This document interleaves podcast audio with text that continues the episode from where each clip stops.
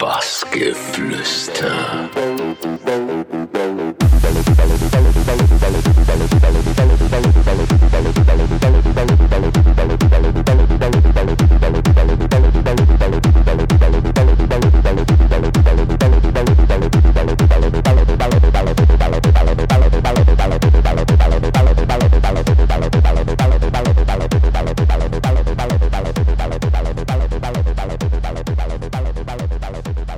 Hallo, hier ist Kai Tressett. Äh, Ich habe mit den Jungs vom Bassgeflüster ein bisschen mich unterhalten und äh, das teilen wir mit euch jetzt. Genießt es.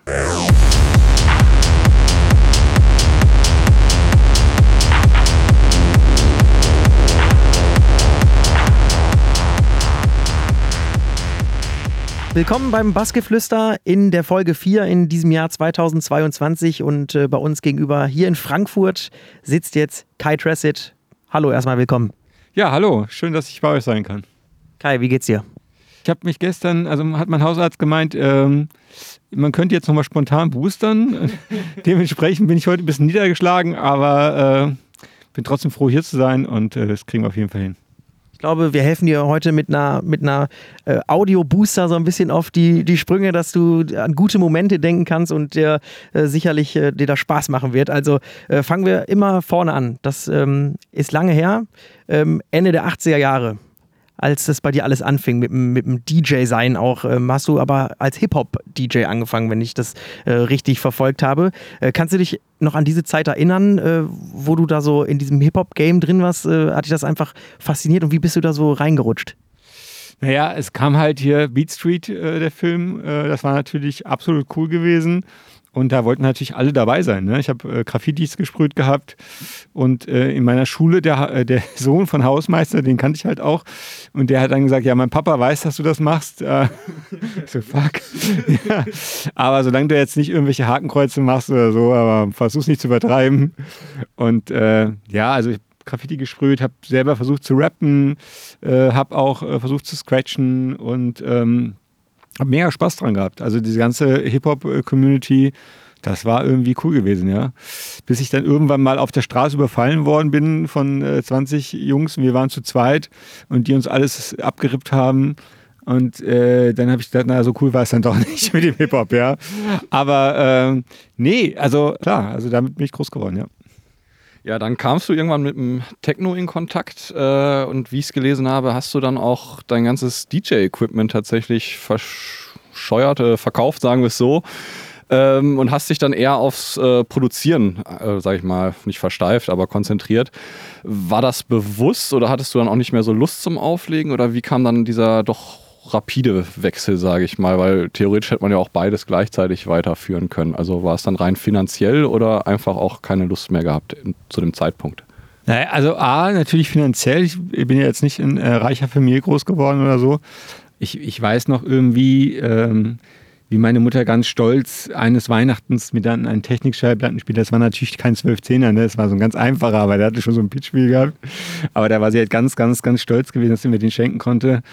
Naja, und letztendlich war dann die Entscheidung, äh, weiter versuchen, Hip-Hop zu machen, weiter und das mit dem Scratchen, irgendwie habe ich das nicht so hinbekommen, das muss ich ganz ehrlich sagen. Ich habe es immer probiert und dann habe ich gesagt, nein, also irgendwie habe ich Bock, selber Musik zu machen und habe dann alles verkauft und ähm, habe mir dafür dann eine Soundkarte gekauft gehabt und ein Keyboard und Cubase 1.0 auf dem PC und habe dann versucht, damit Musik zu machen und habe erstmal gemerkt, oh, da brauche ich noch ganz viel mehr. Aber es war erstmal überhaupt, um das verstehen, wie das Ganze funktioniert. Da so kommt so ein Klatschen, an welcher Stelle kommt der Klatscher und was sind das für Geräusche, die so hohe Geräusche, die da kommen. Also wirklich sehr analytisch an die ganze Sache rangegangen und äh, das versucht nachzumachen und äh, Learning by Doing sozusagen, ja. Und äh, wir haben auch gelesen, dass es da auch einen gab, der, der so wie so ein Mentor auch war für dich, wo du echt auch ähm, ja, viel von gelernt hast. Frank Farian war das. Ähm, warum, also wie kam das zustande oder was, was hat er da genau für dich gemacht? Also das kam viel, viel später. Ja, und dann waren halt äh, die Jahre hin ins Land gezogen. Ich hatte dann auch, glaube ich, mal einen Live-Auftritt gehabt, auch hier mit dem äh, Marc zusammen mit PCP. Aber der Marc kann sich nicht daran erinnern, dass ich da war. Ich habe ihn mal darauf angesprochen.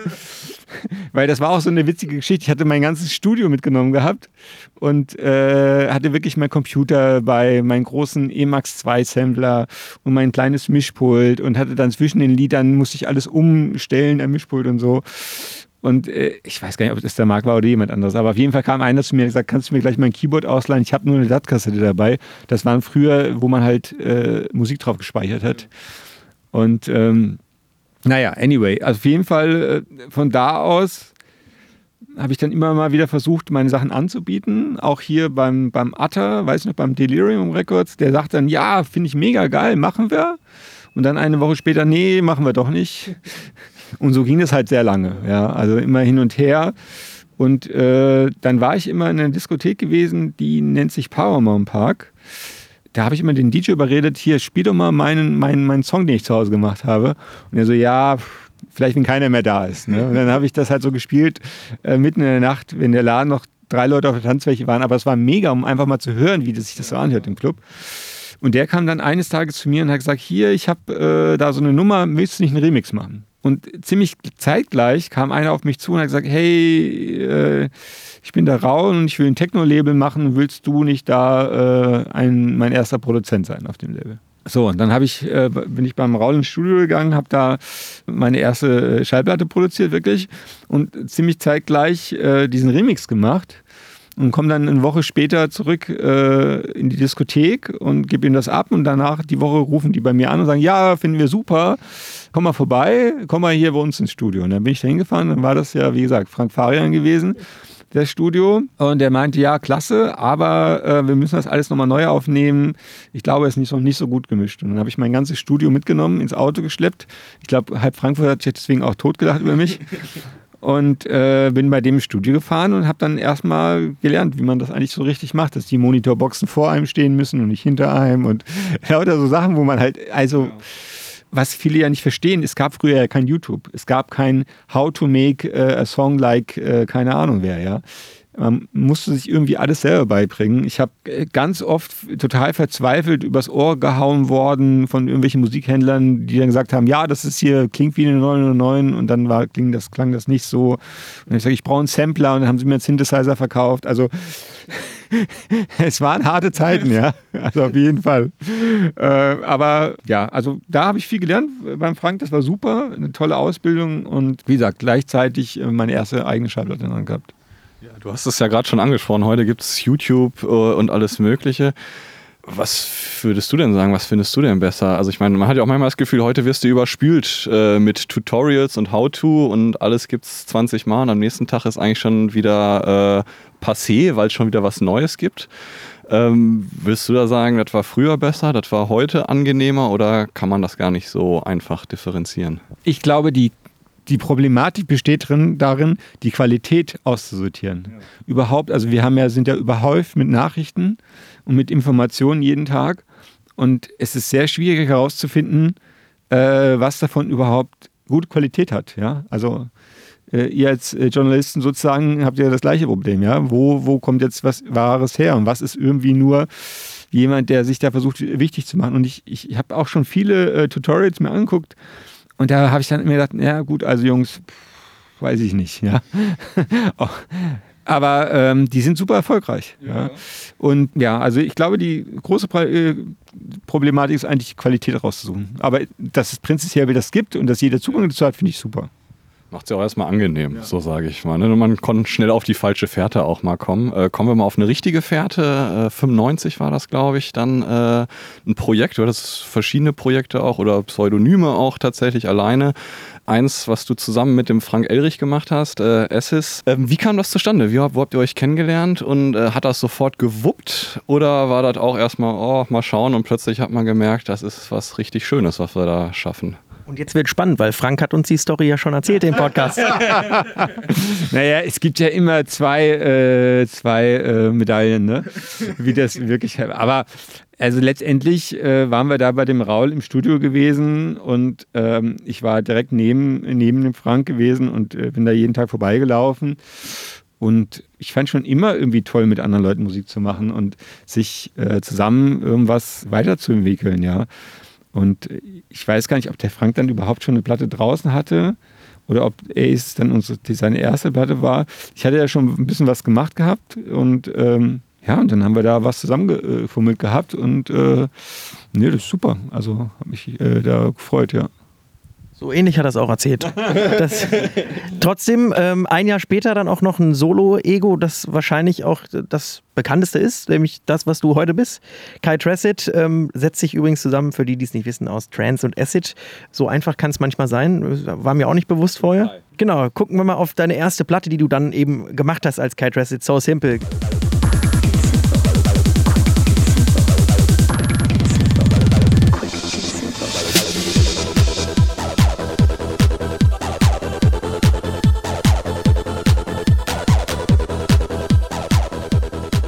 Kannst du noch sagen, was dir, welchen Stellenwert diese so eine Platte für einen hat? Die erste, hörst du die manchmal auch noch und denkst du dir so, oh Gottes Willen, oder sagst du, hey, das war gar nicht schlecht? Also ich glaube, die Vocals sind relativ schief gewesen. Das hat irgendwie, glaube ich, damals meine, meine damalige Freundin eingesungen oder so. Ja, ansonsten, da gibt es ja ganz witzige Geschichte auch dazu. Ich habe ich hatte damals, den ich halt in der Diskothek kennengelernt, der auch den Remix für den Frank Farian, äh, der Uli Brenner, äh, der hat dann immer Sachen für mich verdient, das war super. Und dafür hat er die Sachen in seinen Verlag bekommen. Und der hatte mich dann an Talla verdient gehabt mit dieser Nummer. Und die, die hieß gar nicht Kai Tress, das war ein anderer Name, ich weiß gar nicht mehr was. Und da bin ich hin äh, zum Talla und habe es vorgespielt. Und die so, machen wir, finden wir super. Nimm mal den Namen, habe ich den Namen genannt. Die so, oh, nee, das klingt ja überhaupt nicht gut. Denk dir mal was Neues aus. Und dann stand ich dann so da und äh, also Frankfurt war halt immer Sven Feth gewesen, groß natürlich und äh, DJ Duck und also ich finde, dass Frankfurt auch immer so, also für mich persönlich halt einfach auch so dieser Vorreiter vom Trance war gewesen. Nicht zu vergleichen eigentlich mit den Trance heute, aber ähm, ja, also eine sich Techno mit melodischen Sound sozusagen, ja. ja.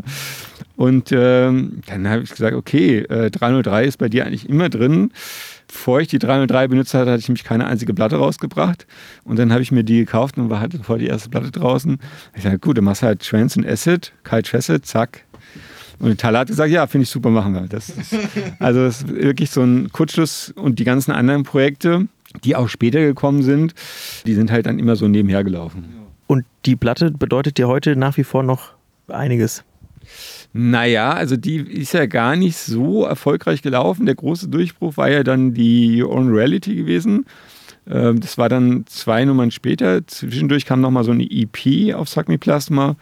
Making Friends hieß sie, glaube ich. Und danach kam halt äh, Your Own Reality. Und da war das dann wirklich so gewesen, äh, da bin ich hingefahren, der Uwe Deris, äh, nee, Uwe Malikowski, hat, glaube ich, damals das ALR gemacht beim Taler und habe das vorgespielt und er sagt dann, ah, ich weiß nicht, sehe ich nicht so. Und bin ich dann rausgegangen und dann kam der Torben Schmidt aus, also der hat auch beim Taler gearbeitet, aus dem Büro rausgesprungen und sagt, ah, was war das denn gerade gewesen? Und ich sage, ja, hier eine Nummer, die ich äh, bei euch machen wollte. Ja, lass mir die mal da, ich finde die mega. Und dann hat er es nochmal einen Taler gezeigt und der Taler hat es dann eingekauft. Und das war ja dann äh, der große Durchbruch gewesen. Also der äh, Max Boon hatte mir ja immer dann gesagt, also deine ganze Karriere verdankst du nur mir, weil ich die in Ibiza gespielt habe von morgens bis abends. Und äh, das ist natürlich, bedeutet schon was ein bisschen was, weil damit alles angefangen hat. Ja, gerade diese, diese Zeit, die du angesprochen hast, wollen wir mal einläuten. Also Your Own Reality, Platz 22 der deutschen Singlecharts. Also für, ich sag ja trotzdem mal, äh, ist es ja irgendwo auch Nischenmusik. Äh, hast du es einfach in die Charts geschafft. Äh, du warst für einen Viva Komet nominiert, hast mit Life is Too Short dann sogar ähm, ja deinen ersten Top Ten Hit äh, gemacht in den deutschen Singlecharts. Wie erlebt man sowas? Weil ich meine, man ist doch eigentlich jemand, der so Clubmusik machen will und ähm, ich stelle mir das so vor, ja, das, da ist man trotzdem irgendwie anonym, aber da entsteht ja um dich wirklich wie so ein Trubel auch, ja. Also Viva Komet, das kennt ja jeder und auch die Charts und dann ist man da plötzlich drin und hast du richtig gemerkt, dass das da auf dich einprasselt dann? Also das war ja ganz witzig. Dann kamen natürlich dann auch die Radiosender, wo ich dann Interviews machen durfte und äh, ich weiß noch, wo ich zum ersten Mal bei MTV war. Äh, indessen, glaube ich, sogar nach London geflogen dafür extra. Dann haben die mir Fragen gestellt und also ich weiß ja, dass heute alle möglichen DJs Manager hatten.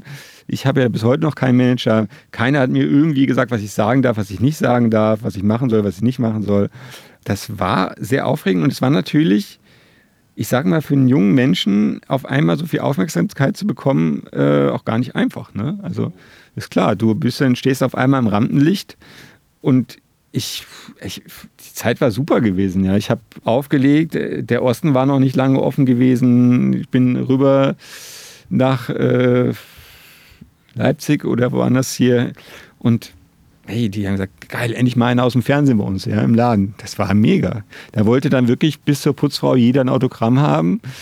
Das war geil.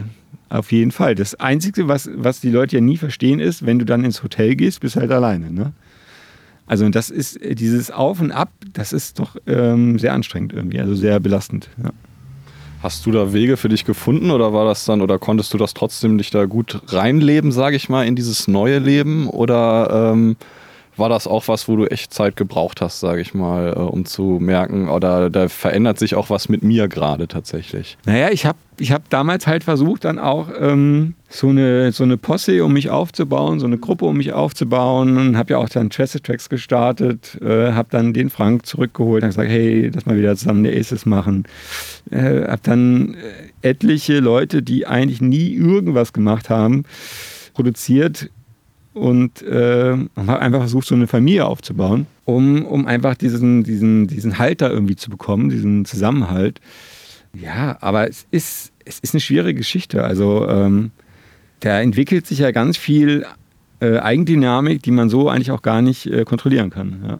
Du, du hast es ja gerade erzählt, also das war wirklich äh, kometenhafter Aufstieg, dann Charts, Fernsehshows, ähm, dann hast du ja auch wieder angefangen, auf, äh, als DJ unterwegs zu sein, ein eigenes Label gemacht. Und dann war so 2005 eine Phase, wo du gesagt hast, okay, Asses lasse ich hinter mir, ich mache auch mein Label jetzt gerade nicht mehr, also generell eigentlich eher so ein bisschen Abstand von der Musik. War das wirklich dann auch das, was sich dann so ein bisschen durchgesetzt hat, dieses, äh, dieses alleine im Hotel sein und mir wird das zu viel oder warum hast du dann gesagt, ich mache einfach jetzt, tritt mal ein bisschen aus dieser Öffentlichkeit aus? Die, die, die eine witzige Geschichte ist ja, dass ich äh, mich selber immer als Musikproduzent sehe und ich dann auch immer im Fernsehen gesagt habe, ja, ich bin Musikproduzent. Ich so, ja, wie ist das so, das Leben als DJ? Und ich so, ja, ich bin Musikproduzent. Ja, und dann äh, guck mal wie ein DJ jetzt auf dem Foto. Ja, ich bin aber Musikproduzent. Ne? Und irgendwann habe ich dann gesagt, ja, ich bin DJ. Und dann, ich glaube, das Stammheim war sogar das erste, der erste Laden, der mich gebucht hat. Dann habe ich gesagt, okay, jetzt machst du das mal so ein bisschen. Und habe dann schnell gemerkt, dass diese Kombination vom Produzent sein und DJ sein mega stark ist, weil du halt deine Musik immer auf dem äh, Tanzfloor sehen kannst und sofort sehen kannst, analysieren kannst, was funktioniert gut, was funktioniert nicht gut. Und das ist auch gerade, ich glaube, in der Corona-Zeit so ziemlich ähm, schadet uns so, so total, äh, weil wir nie kein Feedback mehr kriegen von uns. Wir bringen jetzt Nummern raus und haben aber gar nicht gesehen, funktioniert die überhaupt oder so. Ja, und dann, äh, ja, ich habe, äh, wie gesagt, versucht, äh, mit Traced Tracks was aufzubauen. Ähm, also meiner, von meiner Sicht wirklich wilde Geschichten gemacht, äh, weil sich immer alle beklagt haben, dass sie nicht äh, groß werden. Und dann habe ich gesagt, ja, komm, wir machen einfach eine Tour. Und dann habe ich mal in der Booking Agency gesagt, hör zu, äh, wir nehmen einfach meine Termine und teilen das Geld dann einfach immer, was ich dann normalerweise alleine kriegen würde, auf mit allen Leuten von Trusted Tracks, die mitkommen. Und äh, habe dann einfach, ja, ich dann, keine Ahnung, 500 Euro bekommen hätte, hat halt jeder 100 Euro bekommen. Ja. Und äh, habe dann eine Tour gemacht und da war halt leider dann auch immer wieder äh, Diskussion, ja, wieso stehst du als Erster auf dem Flyer, wieso hast du die beste Zeit? Und da habe ich dann irgendwie gemerkt, ich, äh, ich glaube, ich bin nicht das Alpha-Tier, der so eine Herde anleiten kann. Mhm.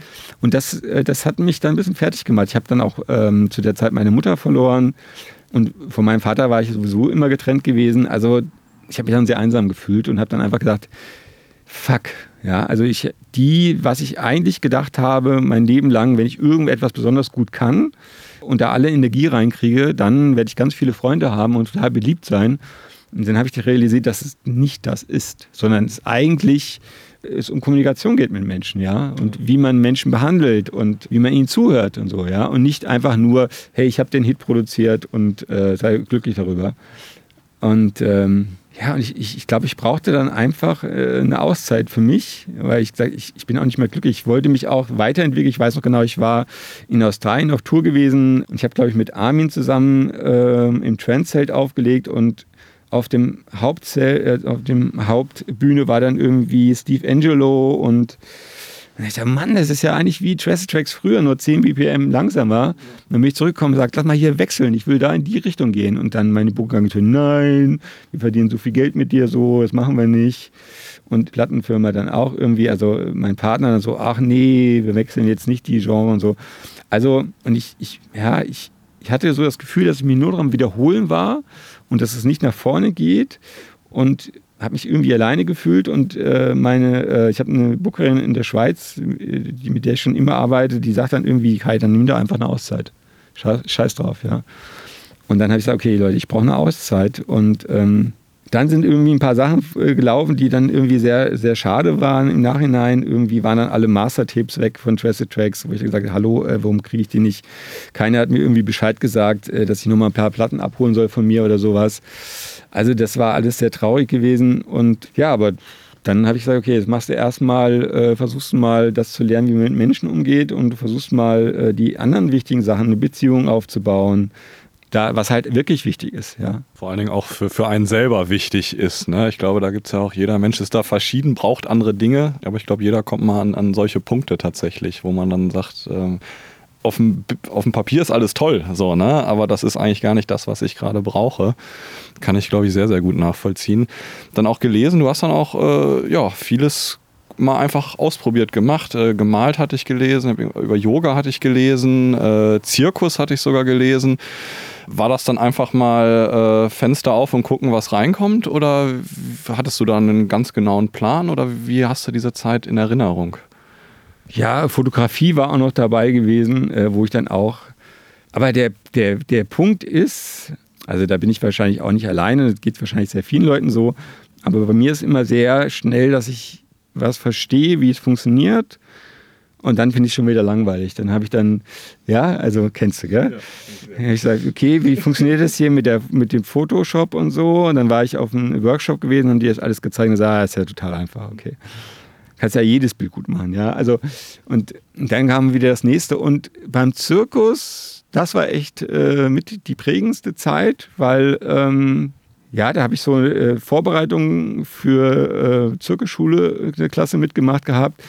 Ja, und dann, was ich, dann haben wir, hat er gesagt, hier macht mal alle einen Purzelbaum und dann äh, der erste da hat er rumgerollt wie so ein Idiot und dann habe ich erstmal gelacht und alle haben mich angeguckt und gesagt, ey Kai, geht gar nicht. Es ja. wird hier nicht gelacht. Ja. Ich glaube, dass ich in der Zeit einfach auch nochmal sehr viel über Menschen gelernt habe und äh, auch wie toll Menschen sein können. Und ähm, das war auf jeden Fall eine gute Zeit. Ja. Genau, du hast aber dann trotzdem, glaube ich, die Musik nicht so ganz losgelassen. Ne? Also es gab auch Situationen, ähm, ich weiß nicht, Warmduscher zum Beispiel, ähm, wo du trotzdem auch Musik gemacht hast, aber dich nicht, sage ich mal, offiziell dazu bekannt hast im Sinn von, ich, ich sag jetzt, es war Kai Tressett, oder? Die Warmduscher-Story ist ja eigentlich so. Ja, ist eine ganz witzige Geschichte. Kennt ihr die? Kennt sie? Ja gut, ich, ich erzähle sie jetzt nochmal. Also der, äh, der, ich habe das mit dem äh, Tom Kraft ja auch besprochen. Ich darf es ja auch erzählen.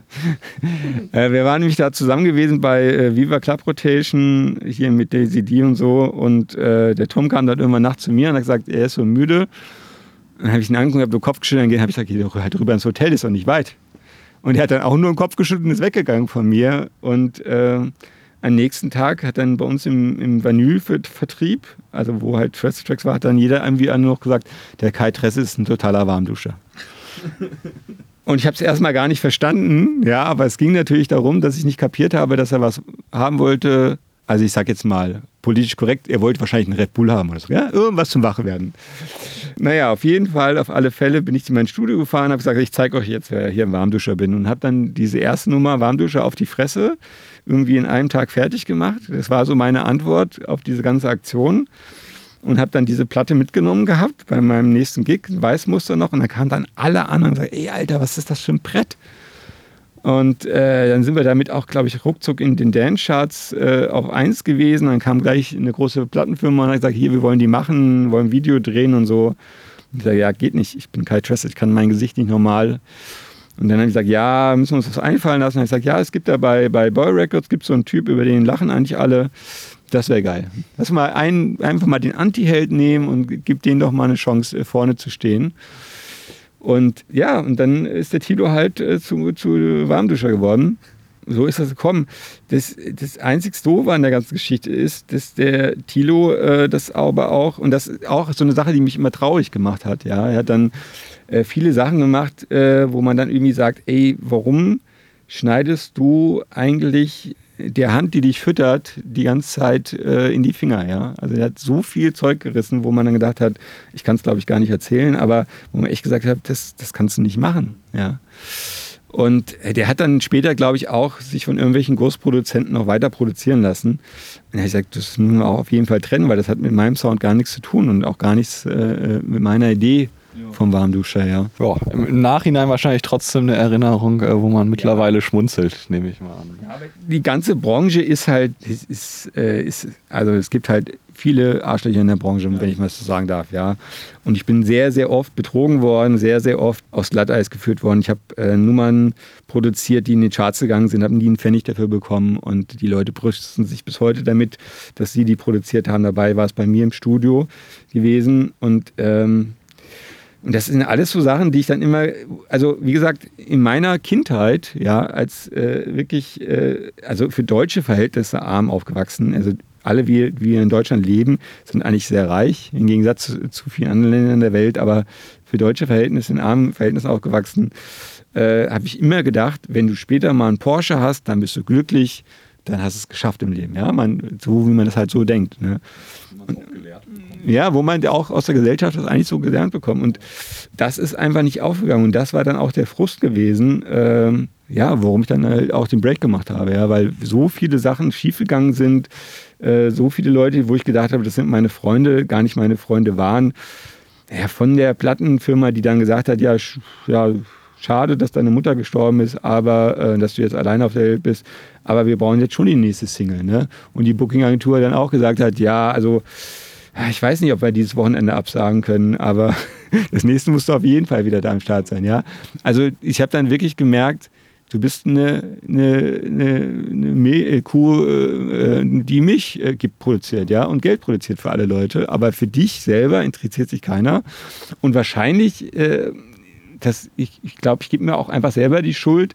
Wahrscheinlich habe ich mich auch einfach zum Arschloch entwickelt gehabt zu der Zeit und dass die Leute auch gar kein Interesse hatten an, an mir, ja, weil ich glaube, das große Problem ist, äh, wenn du halt super erfolgreich bist, und das war ich einfach zu der Zeit, du kriegst ja kein ehrliches Feedback mehr. Alle sagen ja nur, ja, super, du bist klasse, ja, dass du in der E-Mail noch nicht mal Hallo geschrieben hast, ist mir egal, aber du bist toll. Ja, also.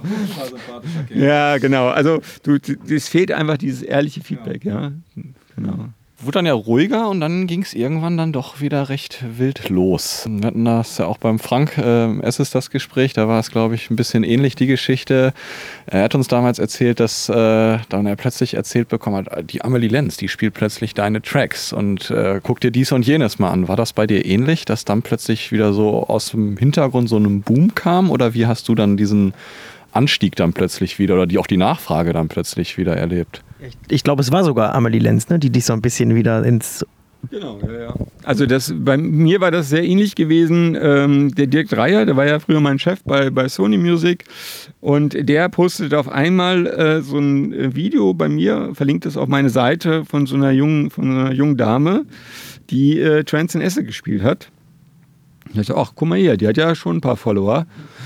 Und äh, da haben ja ganz schön viele Leute kommentiert. Und, und dann sagt er, ja, geil, was wir damals geschafft haben. Ne?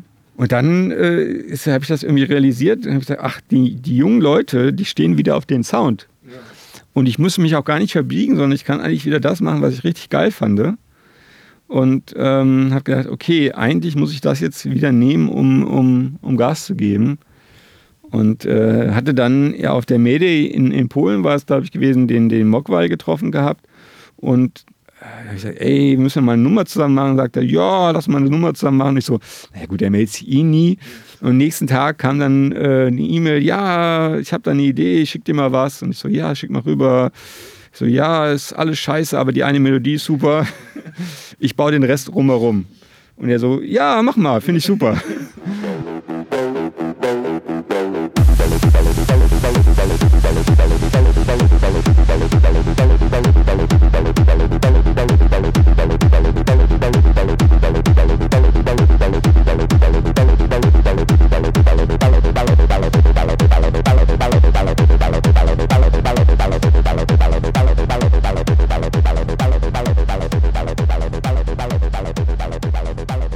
da bin ich nach Amerika geflogen, äh, da aufzulegen, habe die Nummer gespielt und gesagt, ah, und in der Zeit hatte er es schon verdealt gehabt zu, zu Oliver Hellen, sein, sein Label, die ja unbedingt im, im Techno-Bereich einsteigen wollten. Und dann haben wir sie rausgebracht beim Oliver und der Oliver hat es total gefeiert und die war dann äh, wirklich ganz krass, wie die bestverkaufteste Techno-Nummer bei Beatport äh, die meistgespielteste Techno-Nummer bei diesem 1001 oder wie dieses äh, Dings da heißt, ja.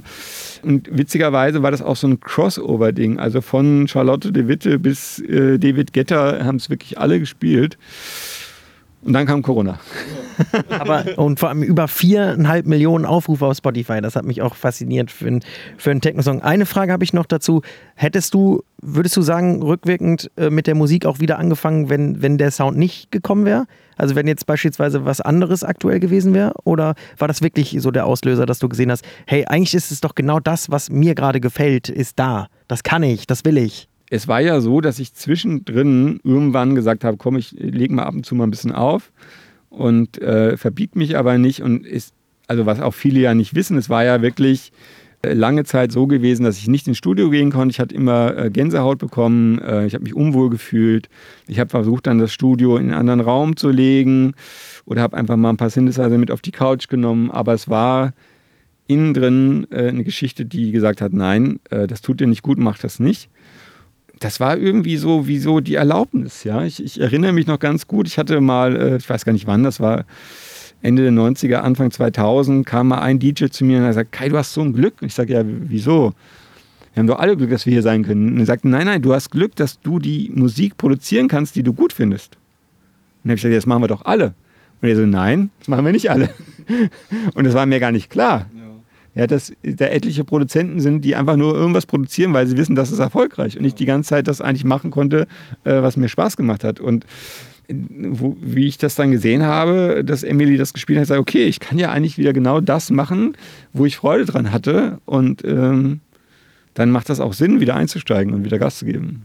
Und der ganzen Nummer, das haben wir ja gerade schon besprochen, ist ja auch noch Freedom of Expressions gefolgt, die ja auch total eingeschlagen ist.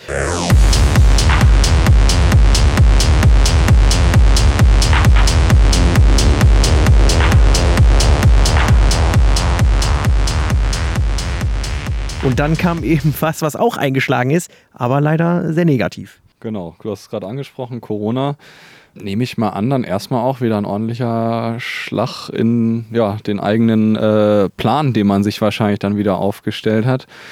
Wie hat es dich erwischt und was hat dir vielleicht dann aber auch geholfen, wieder ja, positiv nach vorne zu schauen? Also ich habe blöderweise zwei Sachen gleichzeitig gehabt. Ich habe nämlich Corona bekommen und ich habe eine Erkrankung in meinen Schultern bekommen, dass ich keine Handstände mehr machen kann.